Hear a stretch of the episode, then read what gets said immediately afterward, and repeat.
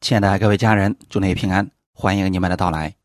现在我们呢正在进行的是从以色列支派看人生系列，今天我们分享第八讲加德。圣经是在创世纪四十九章十九节，我们先来读一下：加德必被敌军追逼，他却要追逼他们的脚跟。我们一起先来做一个祷告，天父，感谢赞美你。谢谢你给我们这个美好的时间，让我们一起来到你的面前，寻求真理。借着以色列支派，让我们看到人生，更看到我们自己所需要的供应。你让我们透过他们，能够看出我们的得失，看出我们自己所在的问题，并且及时的修正。借着这样的真理，赐给我们当下所需要的供应，让我们不断的用真理调整我们自己。我们把焦点放在基督的身上，朝着基督的标杆直奔。借着今天的话语，让我们得着供应，得着力量。一切荣耀都归给你，奉主耶稣的名祷告，阿门。加德是利亚的使女希帕所生的两个儿子的中的长子，这是雅各的第七个儿子。我们先来看一下他的名字。创世纪三十章九到十一节，利亚见自己停了生育，就把使女希帕给雅各为妾。利亚的使女希帕给雅各生了一个儿子，利亚说：“万幸。”于是给他起名叫加德，就是万幸的意思。利亚见到拉杰将自己的使女毕拉给了雅各。为妾，并且生下了蛋和拿弗他利，而利亚自己已经停了生育，怎么办呢？你会发现，利亚的一生都在不断的努力去讨好雅各，而他讨好的方式就是不断的为雅各生儿子。在那个年代当中。一个女人生的儿子越多，她的家庭地位就越高。于是啊，利亚就不断的生孩子，不断的生孩子，以此想获取雅各的爱。可现在他突然发现自己停止了生育，而拉杰呢，人家将自己的使女给了雅各为妾，已经生了两个儿子了。此时利亚一看，那我也可以学习一下呀。他就把自己的使女希帕给了雅各为妾，然后真的就给雅各生了一个儿子，利亚就给这个儿子起名叫加德，就是刚才我们所说的万幸的意思。但利亚似乎意识到自己这个行为是自行其事，所以给这个儿子起名字的时候啊，并没有提到神。令人惊奇的是什么呢？雅各竟如此轻易的接受了两个妻子为增加后代而提出来的这种主意，可见当时雅各的家庭当中是矛盾不断。作为一家之主，雅各有很多事情也是身不由己，在这样的事情上，他无法控制局面。利亚所做的，在当时是符合习俗的。从《汉谟拉比法典》和其他的一些文字文献当中，我们得知这样的惯例，在当时的社会上都是被认可和接受的。特别是当，呃，家里的妻子不孕的时候啊，一般都会把自己的仆人，然后给自己的丈夫，让他生儿育女。这种习俗在当时。是被广泛接纳的。亚伯拉罕和雅各可能都不觉得娶一个奴仆为妾有什么不妥的。这是这个孩子的名字的来历啊。我们先来看一下他的性格。加德的性格是忍耐、诚实、善战。生命记第三十三章二十节，论加德说：“使加德扩张的，应当称颂。”加德诸如母狮，他撕裂膀臂，连头顶也撕裂。也许加德知道自己的出身并不好，所以并无心去和哥哥们争夺什么财富、权位，而是忠心做事、诚实勇敢。摩西对他的预言当中说的是：“加德的扩张应当称颂。”就说明他并不是靠着不择手段，或者说一些见不得光的方式得来的扩张，他的扩张是光明正大的，所以摩西说他的扩张是应当被称颂的，因为人家也是靠着勤恳、诚实、征战所得来的土地啊。加德诸如母狮，在旧约当中。通常把动物的特性用在人的身上。母狮子从它隐藏的地方出来去捕捉猎物的时候，是需要有智慧以及忍耐的心。就算它是万兽之王，它也不可能出来就喊，出来就吼叫。至于没事就吼两声的狮子，一般来讲是年龄比较大了，可能牙齿也脱落了。行动都不敏捷了，力量已经不存在了。他吼叫只不过是刷个存在感罢了。彼得前书第五章八节：勿要谨守警醒，因为你们的仇敌魔鬼如同吼叫的狮子，遍地游行，寻找可吞吃的人。在这里，彼得去描述魔鬼时，把它描述成了。如同吼叫的狮子，那吼叫的狮子就没事每天都吼叫两声的狮子，一般都是用来形容老狮子的，啊，没什么攻击力了。他遍地游行，是怕别人把他给忘了。寻找可吞吃的人，就是啊，他实际上行动力十分有限了。那真正魔鬼能吞吃的是什么样的人呢？其实就是被他吓住的人。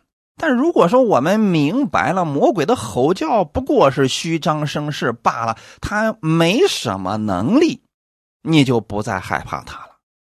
还是那句话，没事就吼叫的狮子并不可怕，因为他一吼，小动物们都跑没了。所以说啊，魔鬼他已经失败了。在耶稣面前，他已经没什么力量了，但是他还不死心，时不时的吼几声，吓唬一下那软弱的信徒。如果我们知道了真狮子的力量和智慧，你就不再怕他了。真正的狮子乃是我们的耶稣基督，而这里摩西说加德诸如母狮，是说明加德支派的人很勇敢。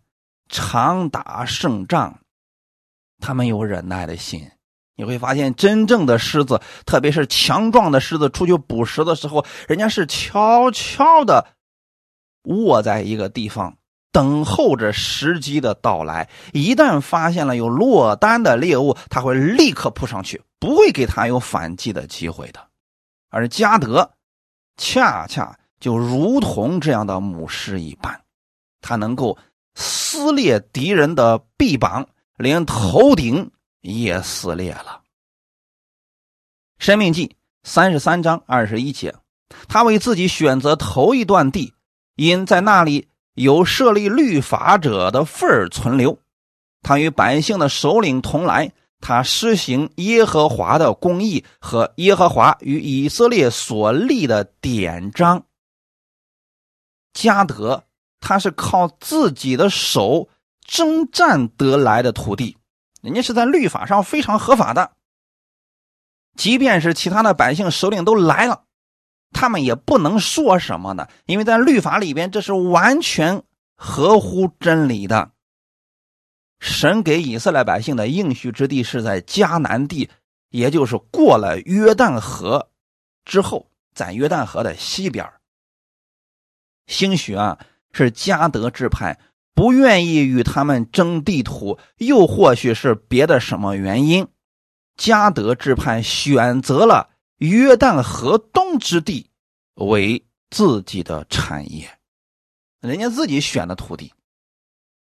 民书记三十二章一到五节，流变子孙和迦德子孙的牲畜极其众多，他们看见雅谢地和基列地是可牧放牲畜之地，就来见摩西和祭司以利亚撒，并会众的首领说：“亚大路、迪本、雅谢、宁拉、希什本、以利亚利。”士班、尼波、比稳，就是耶和华在以色列会众面前所供取之地，是可牧放牲畜之地。你仆人也有牲畜。又说：我们若在你眼前蒙恩，求你把这地给我们为业，不要领我们过约旦河。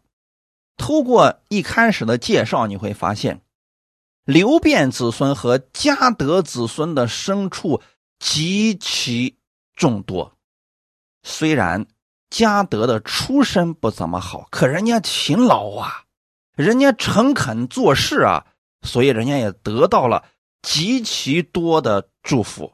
那今天有很多人，他不知道这个真理，以为是哦我是属于基督的，那么神一定会伺候我，即便我什么都不做，那我也会得到很多。还真不是这样的。有这种想法的人，正应该学一学加德子孙。加德子孙也称之为雅各的孩子，可是他的母亲因为是个妾，所以呢，可能其他弟兄也不怎么待见他。可人家勤劳，人家相信神会赐福给他，结果真的神就赐给他极多的牲畜。后来的时候啊，分产业的时候啊，人家加德支派。选择河东之地，人家不去迦南地了。弟兄怎么要知道，选择河东之地是需要极大的勇气的。如果其他支派都过了河了，在河东之地就变得危险了，因为在河西至少它有河为屏障，敌人想攻过去还是挺难的。但如果在河东呢，有很多敌人围过来，你就没有退路了呀。但是，因为加德支派的人勇猛，他们并不惧怕敌人，所以摩西就把这里的产业给了他们。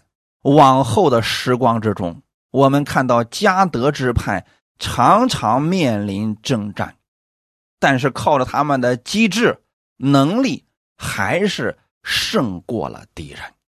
在这里，我们要首先给大家说一下加德支派。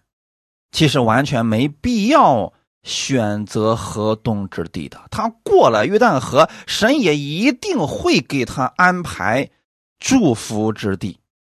可是他们自己觉得，哎，河东之地很好啊，就相当于说，神说我要带你们进入迦南地，那是流奶与蜜之地。可是呢，到了门口的时候，他说，哎呀，门口已经很好了，我已经知足了。他不知道的是，这个地方会常年有征战。虽然他们不害怕，可是完全没必要去面临这些事情呀。我们作为神的儿女也是如此啊。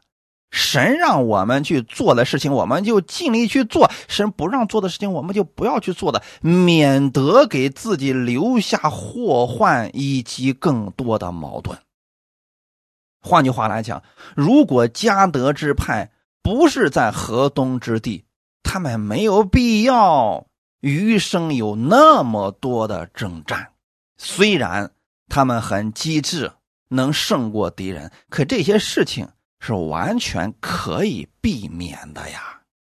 我们的人生当中也是如此啊。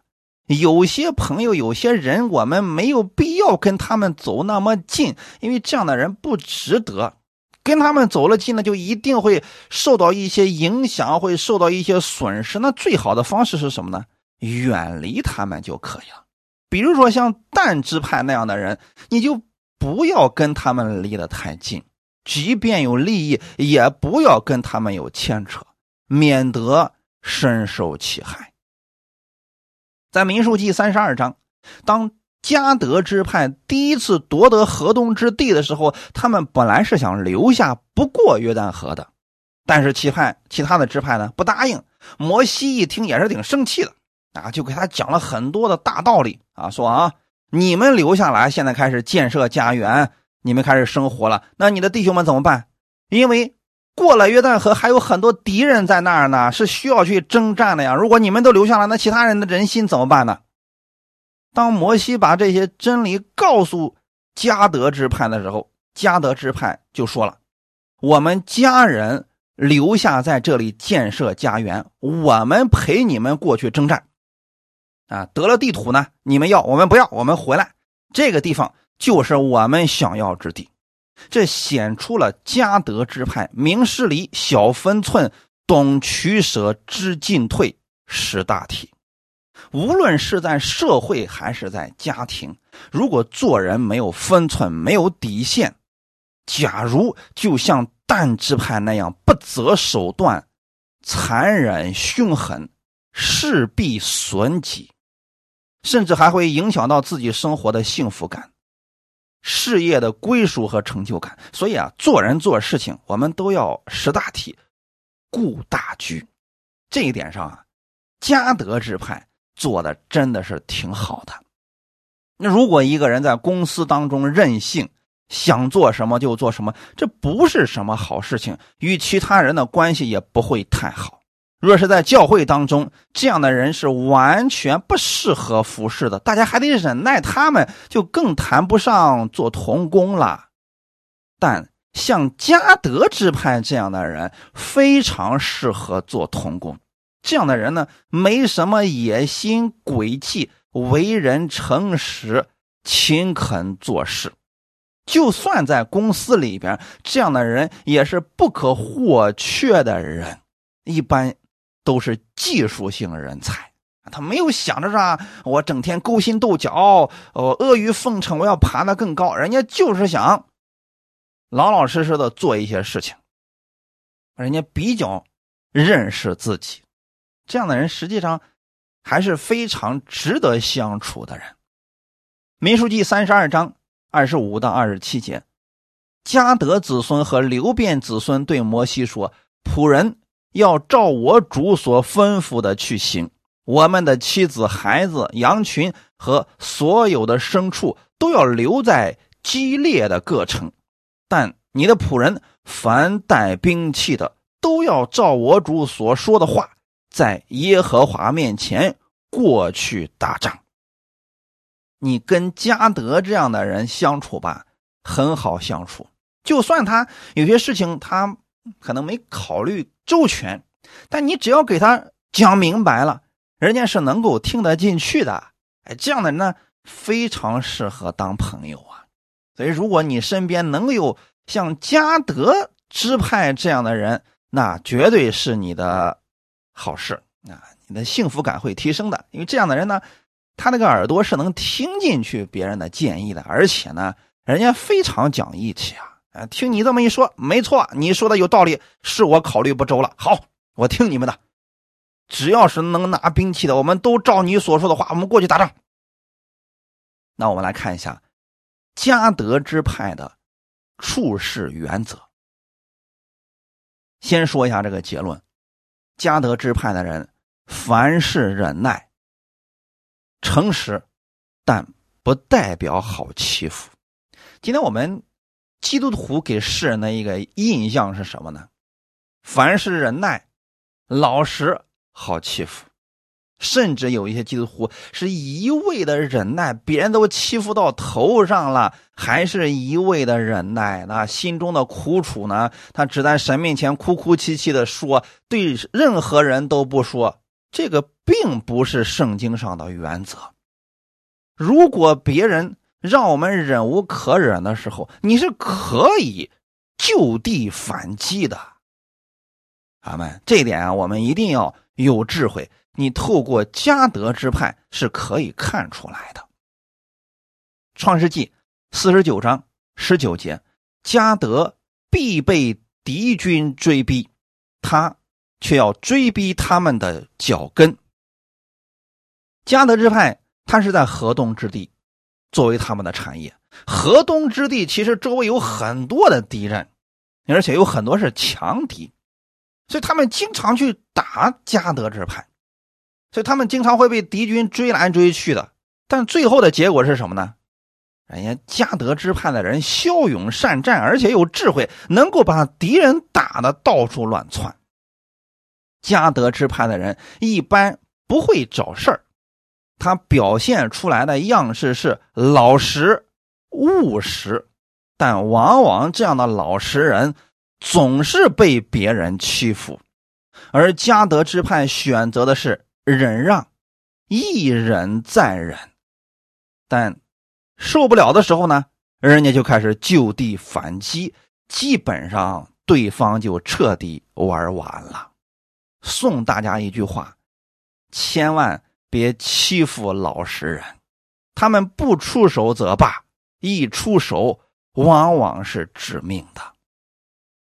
今天给大家讲一个加德支派的真实例子，这个人叫耶夫他。史诗记第十一章一到三节，基列人耶夫他是个大能的勇士，是妓女的儿子。耶夫他是基列所生的，基列的妻也生了几个儿子。他妻所生的儿子长大了，就赶逐耶夫他，说：“你不可在我们富家承受产业，因为你是妓女的儿子。”耶夫他就逃避他的弟兄。去住在陀伯地，有些匪徒到他那里聚集，与他一同出入。历史总是惊人的相似。加德就是女仆所生，可能雅各其他的儿子们也看不起他，他一直忍耐，而这种内心的自卑遗传下来，竟然越来越明显。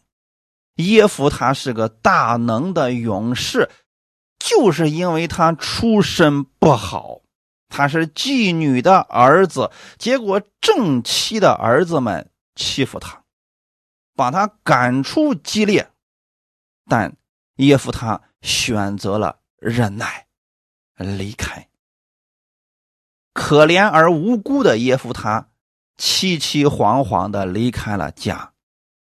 我们可想而知，那种心理的委屈有多少人能理解呢？父亲对于哥哥们的所作所为毫不阻挡的默许了，而多年以来，他可能已经找不到自己的母亲在哪里了。他向北方开始流浪，离开以色列人的地方，来到一个叫做陀伯的地方。在这个地方可以逃避兄弟们对自己的加害，但是那里有强敌，就是和亚门人相对。在那里，耶夫他渐渐的成熟，旷野里边的恶劣气候与他们常年的征战磨练了他的意志。当耶夫他成年的时候，他已经是非常著名的勇士。并且他身边有一大批追随他的忠勇之士。感谢主。那么这些人一开始是什么样的人呢？匪徒啊，其实都是天涯沦落人。没办法，他们就追随到了耶夫他的身边。耶夫他呢，就收留了这些人，为了是大家能有一口饭吃，能够活下去。哎，听到这儿。你们是不是想起来另外一个人？大卫在曾经落难的时候，也是有很多匪徒聚集到他那里。后来那些人成为了著名的三百勇士。这说明了什么呢？我们环境不好的时候，我们也不用一味的去抱怨，你总会在环境当中有收获，就如同耶夫他一样。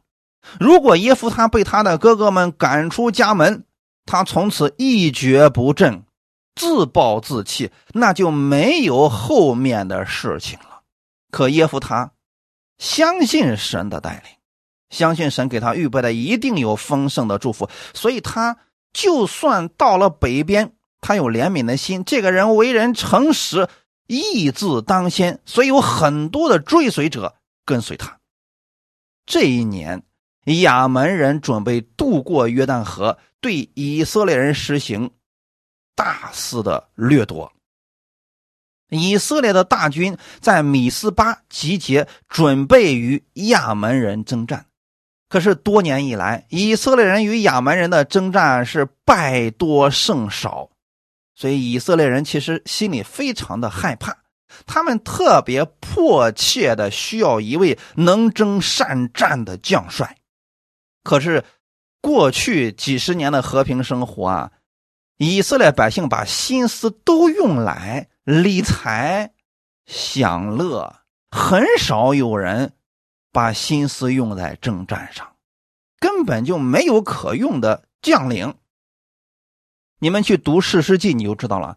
那个时候，以色列百姓当中没有王，百姓任意而行啊！哎，这种情况之下，都是各顾各的，都是为了自己能够好好享受一点。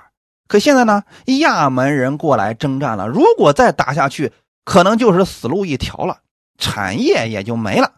怎么办呢？人们把目光投向了那个一半有以色列人血统的、曾经被虐待和歧视的耶夫他，就说明当时的耶夫他在北边已经有一定的名望了。耶夫他多年以来一直在东征西杀，尤其是他非常熟悉亚门人的作战方式，因为他离亚门人很近嘛。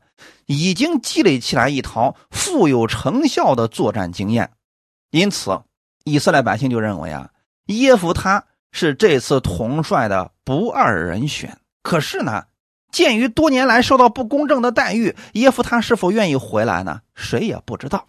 那，这个时候啊，要想把耶夫他招回来，那就得由加德支派的人出去把他给请回来。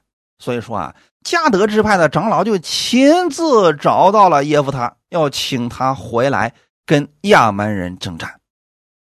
当这些长老们来到陀伯，向耶夫他说明来意的时候，多年以来积在胸中的苦闷与哀伤一起冲上了耶夫他的心头。当时耶夫他就说了：“你们不是讨厌我、赶我出来的吗？你现在来找我干什么呀？”这个时候你会发现，长老们竟然没有一个人去认错的。就这个时候，长老们都没说：“哎，我们过去对不起你啊，我们是小看你了啊，我们不该这样了。”没有，连认错都没有。长老们不为过去的事情解释什么，因为在那些长老的心里面觉得说：“我们做的没有错啊，你就是出身低微而已呀。”在过去那种种族思想的脑海当中啊，这个人分等级制度太顽固了。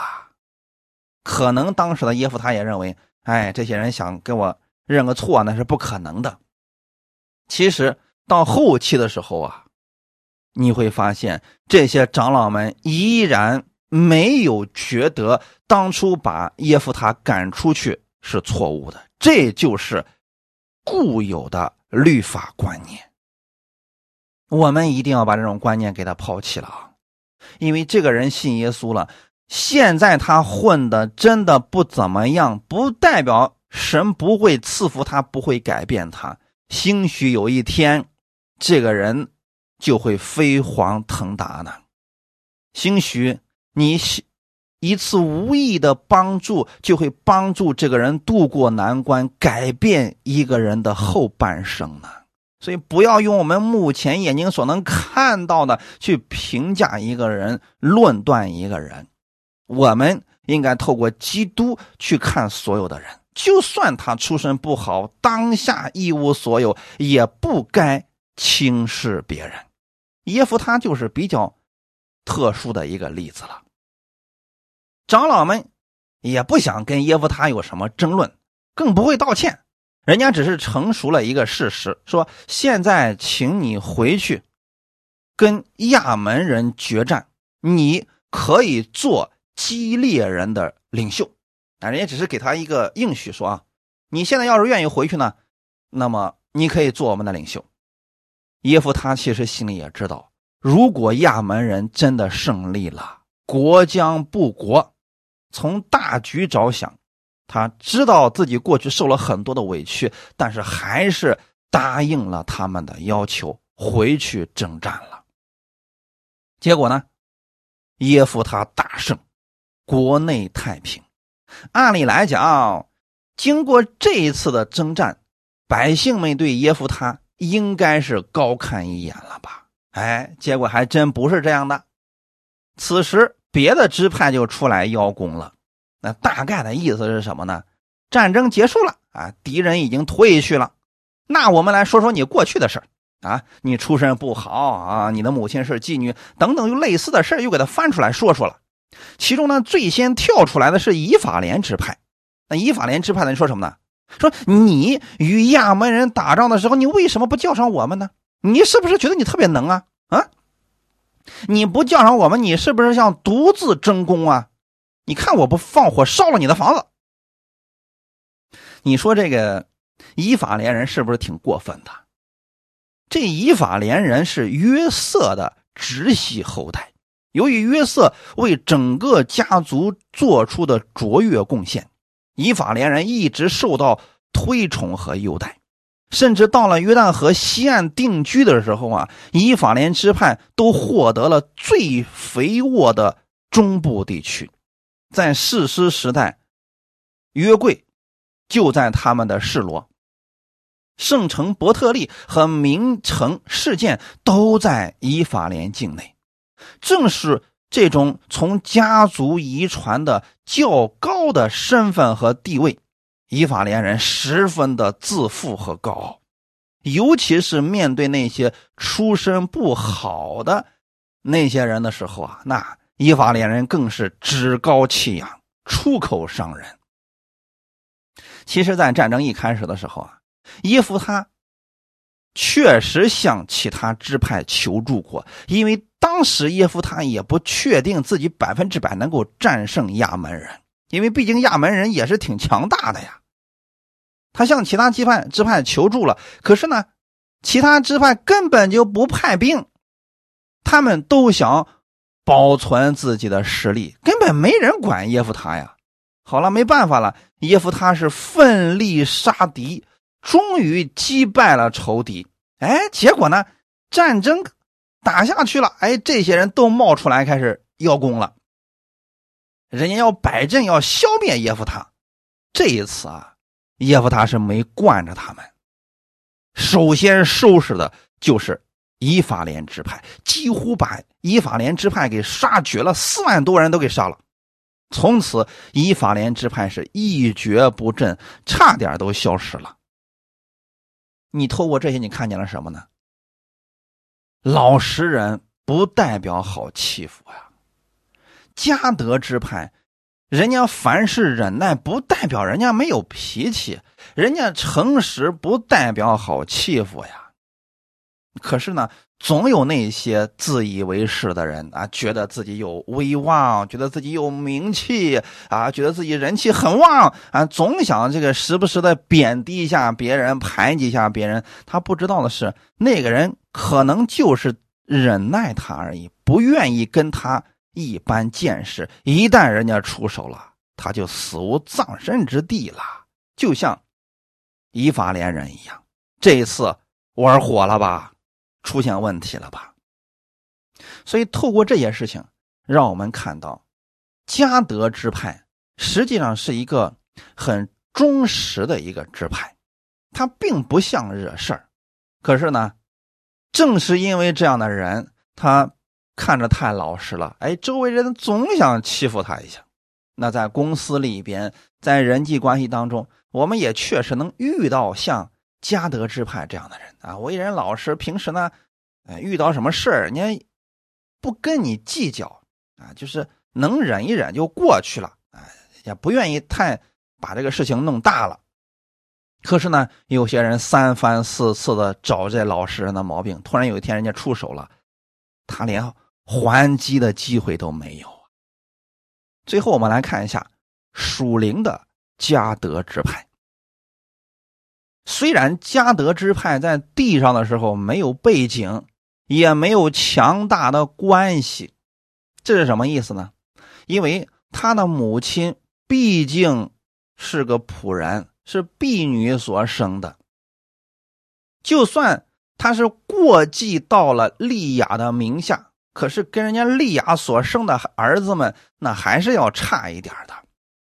从这你可以看出来，虽然雅各有十二个儿子，可是这十二个儿子呀，也并非是团结一心的。在这个家庭当中，矛盾是不断的产生。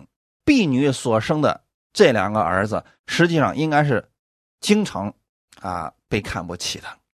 所以加德虽然没有这个强大的这个人际关系做后盾，但是神是他们的依靠啊，神乐意赐福给他们，并不在乎他们出生如何，就像耶稣来拯救我们一样。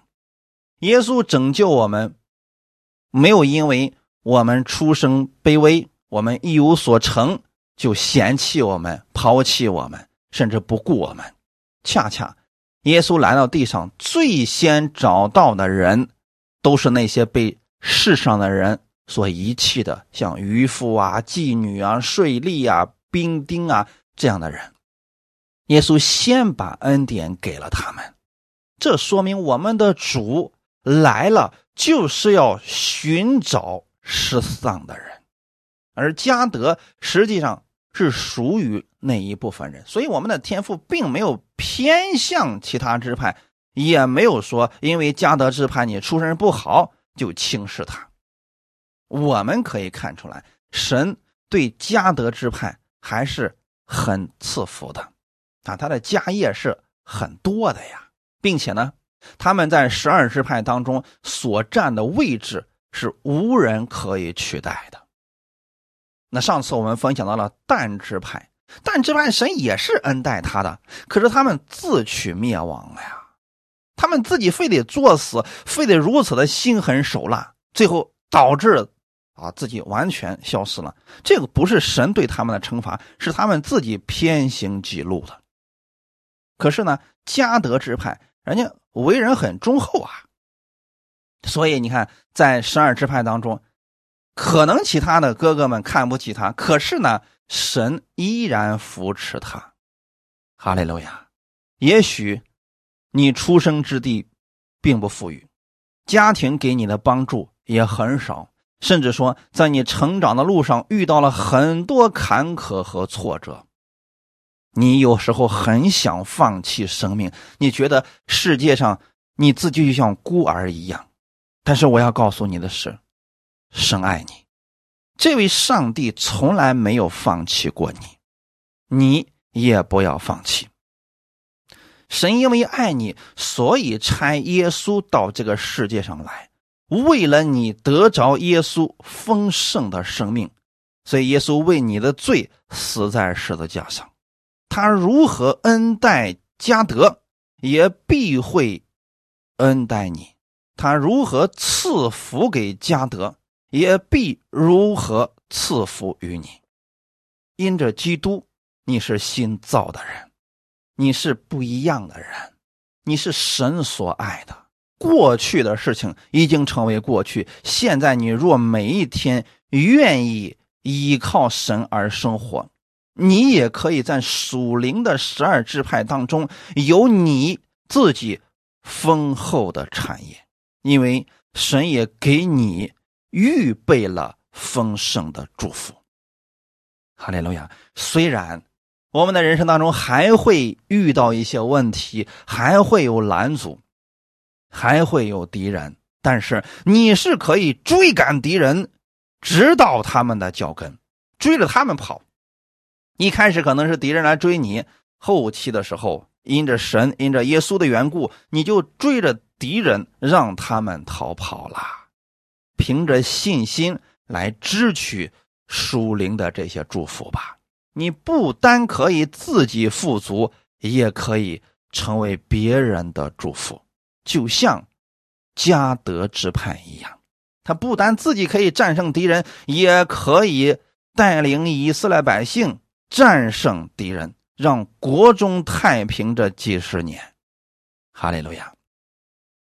从以上的经文综合来看，属灵的加德之派这样的人的特点是勇敢、刚强、忠心、诚实，捍卫真理。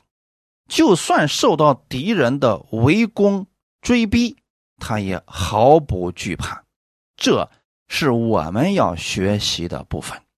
遇到困难、遇到危险了，不要灰心，也不要丧胆。圣灵与你同在呢，阿门。所以说，无论遇到什么样的难处，无论遇到什么样的事情，你要向我们的主来呼求。圣经当中把这些事情写出来，是让我们有信心、有盼望。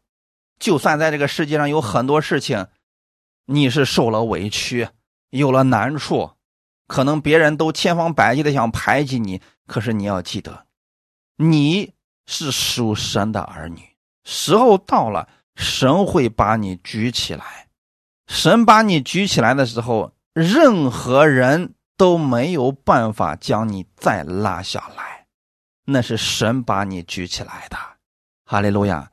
如同圣经当中的约瑟、大卫、彼得等等这些人一样的，他们都是在专心的依靠我们的主。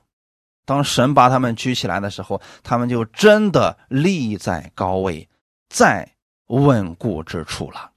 你也是如此的。不要总是想着过去的失败、过去的委屈、过去的挫折，这些事情想的多了，你会灰心绝望的。放下这些想法，多去思想基督的得胜，多去默想神给你的丰盛祝福，多去默想耶稣在十字架上为你所成就的救赎，你就有信心、有盼望了。哈利路亚。你可以像加德支派一样，在十二支派当中拥有属于自己的产业、自己的地图。感谢赞美主。最后，我们来看一段经文，《腓利比书》第二章一到五节。所以在基督里，若有什么劝勉、爱心，有什么安慰，圣灵有什么交通，心中有什么慈悲怜悯。你们就要意念相同，爱心相同，有一样的心思，有一样的意念，使我的喜乐可以满足。凡事不可结党，不可贪图虚浮的荣耀，只要存心谦卑。个人看别人比自己强，个人不要单顾自己的事，也要顾别人的事。你们当以基督耶稣的心。为心，阿门。这段经文我们要常常去默想，在基督里若有什么劝勉，爱心有什么安慰，圣灵有什么交通，心中有什么慈悲怜悯，这是什么意思呢？我们人在地上生活的时候，我们都有软弱的时候，我们都会遇到问题和挫折，此时。我们需要劝勉，需要安慰，需要别人来给我们交通，给我们施怜悯。可如果说我们自己在最软弱的时候，没有人安慰我们，那我们如何有力量站起来呢？同样的，站在另外一方来想想，你看到别人软弱了，你不去管他，如果有一天你也软弱了，大家都如此冷漠的话，那信这位主。又有什么用处呢？如何让别人看出来我们是分别为圣的一群人呢？所以在基督里，若有什么劝勉，就是你看到别人需要劝勉、需要安慰的时候，主动的去安慰他们，这是我们在基督里当行的事情。切不可学习以色列的这十二个儿子。这十二个儿子当中，他们多数的人是精于算计，分门结党，结果导致的是这儿子们跟儿子们之间心都不合一，儿子们跟父亲之间心不合一，啊，两个媳妇儿之间心不合一，这样的一个家庭当中该有多少矛盾呢？那我们的教会当中，其实恰恰就像以色列的这个家庭。什么样的人都有，什么样的事都可能遇到。我们看到别人软弱了、跌倒了，不要去定罪、毁谤、打击或者笑话，应该去安慰他们，应该去劝勉他们，应该施慈悲怜悯给他们。为什么呢？因为我们是一体的，我们在基督里边是互为肢体的。虽然有十二个支派，可是这十二个支派他们还是一家人呐，没有必要这十二个支派之间相互争斗吧？那在基督里，我们应该如何去做呢？意念相同，爱心相同，有一样的心思，有一样的意念，这样这个集体。才是充满爱的集体啊！你的手受伤了，你总希望另外一只手去把它包起来，或者别人帮助你把它包扎起来吧。你不能因为你的手受伤了，你就开始笑话你这个流血的手、受伤的手，说：“哎，你都受伤了，你也没什么用了。”不会如此的呀。那么我们在教会当中也应当如此的去对待我们的弟兄姊妹，意念相同就是。跟耶稣保持一致，耶稣的想法是什么样子，我们就是什么样子。爱心相同，耶稣如何爱我们，我们也如何去爱我们身边的人。耶稣如何看这个世人？你比如说，耶稣来到世界上的时候，他看到以色列百姓如同没有牧人的羊群一样流离失所。那我们看到其他人。也应当有这样怜悯的心呐，啊，不能总是看别人的缺点，总是盯着别人的问题，然后呢，总想造点事儿出来。这样的人肯定是他的内心是自私的呀，啊，这是神不喜悦的呀。千万不要学习淡之派的人啊，那是没有好下场的呀。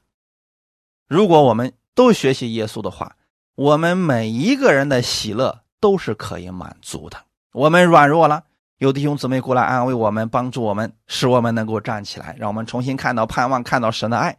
那有一天别人软弱了，我们一起去帮助这个人，让这个人也重新站起来，这是多么美好的一家人呐，对不对？第三节就说了，凡事不可结党，不可贪图虚浮的荣耀。人与人之间能够出现矛盾，能够出现分歧，都是因为结党所产生出来的啊！我跟你不是一个阶层的人。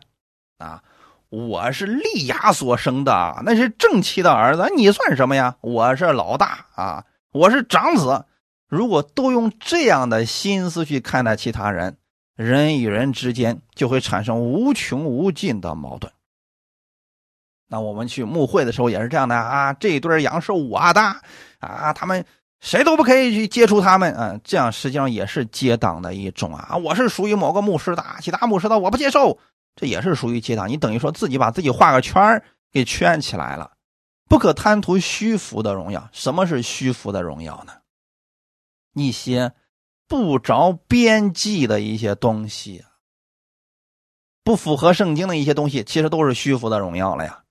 那我们今天既然是信了主了，我们就按照耶稣的话语去行，那就不是虚浮的荣耀，而是真实的荣耀了。我们若跟弟兄姊妹之间彼此相爱，互相帮助，这就是真实的荣耀。将来有一天在天国里面会给你有实实在在的赏赐的。在这样的事情上，我们切不可投机取巧啊！因为你骗得了人，但一定骗不过神的呀。嘉德之派，人家就是诚实做事，人家的地图都是靠人家手中的力量征战得来的呀。所以摩西也夸奖他们呢。所以我们个人应该如何去行呢？存心谦卑，甭管是出身好的、出身不好的，目前有成就的、没成就的，我们都应该存心谦卑，因为目前我们所拥有的这些祝福都是神所赐下来的。你目前拥有很多祝福，不要骄傲，这是神赐给你的，你没有必要，也没有骄傲的资本。如果你现在没有呢，也不要灰心气馁。你没有，你可以向我们的主来祷告，凡事上去依靠我们的神，他也一定能够赐福给你。他能够赐福给亚伯拉罕，也能够赐福给你；他能够赐福给犹大，也一样能赐福给你。阿门。所以你尽管向我们的主去祷告，按照神的话语去行，像加德一样，诚实做事，有智慧的去行事为人，哎，神会把你举起来的。哈利路亚！我们如何才能不骄傲呢？就是个人要看别人比自己强。人之所以会瞧不起其他人，就是因为觉得自己比别人强。可是圣经上神告诉我们的是，你要看别人比自己强。在教会当中，我们更应当如此呀。我们总要在别人身上看到他的优点，就是他一定有一处是超越我的。只有这样，我们才能看到别人比我们强的地方去学习，我们彼此搭配才会越来越好。那如果一个人心存骄傲的话，他总是觉得自己已经强大到无人可比了，他就会慢慢的衰落啊，因为他只看到了自己，看不到别人了。而我们千万不要这样，我们要。多去看别人的优点，这样的话，你心里边总是能够向神感恩的。哦，主啊，你这样去赐福给他，太好了。主啊，那你也在这方面加给我力量，让我跟他能够彼此和睦合作，共同完成啊某件事情。这样人与人之间才有合作的机会啊。如果我们觉得我们自己已经强大到无敌了，那你就不需要别人了呀。你心里边就会排斥别人，那这样的人注定啊是。最后是挺惨的一个下场。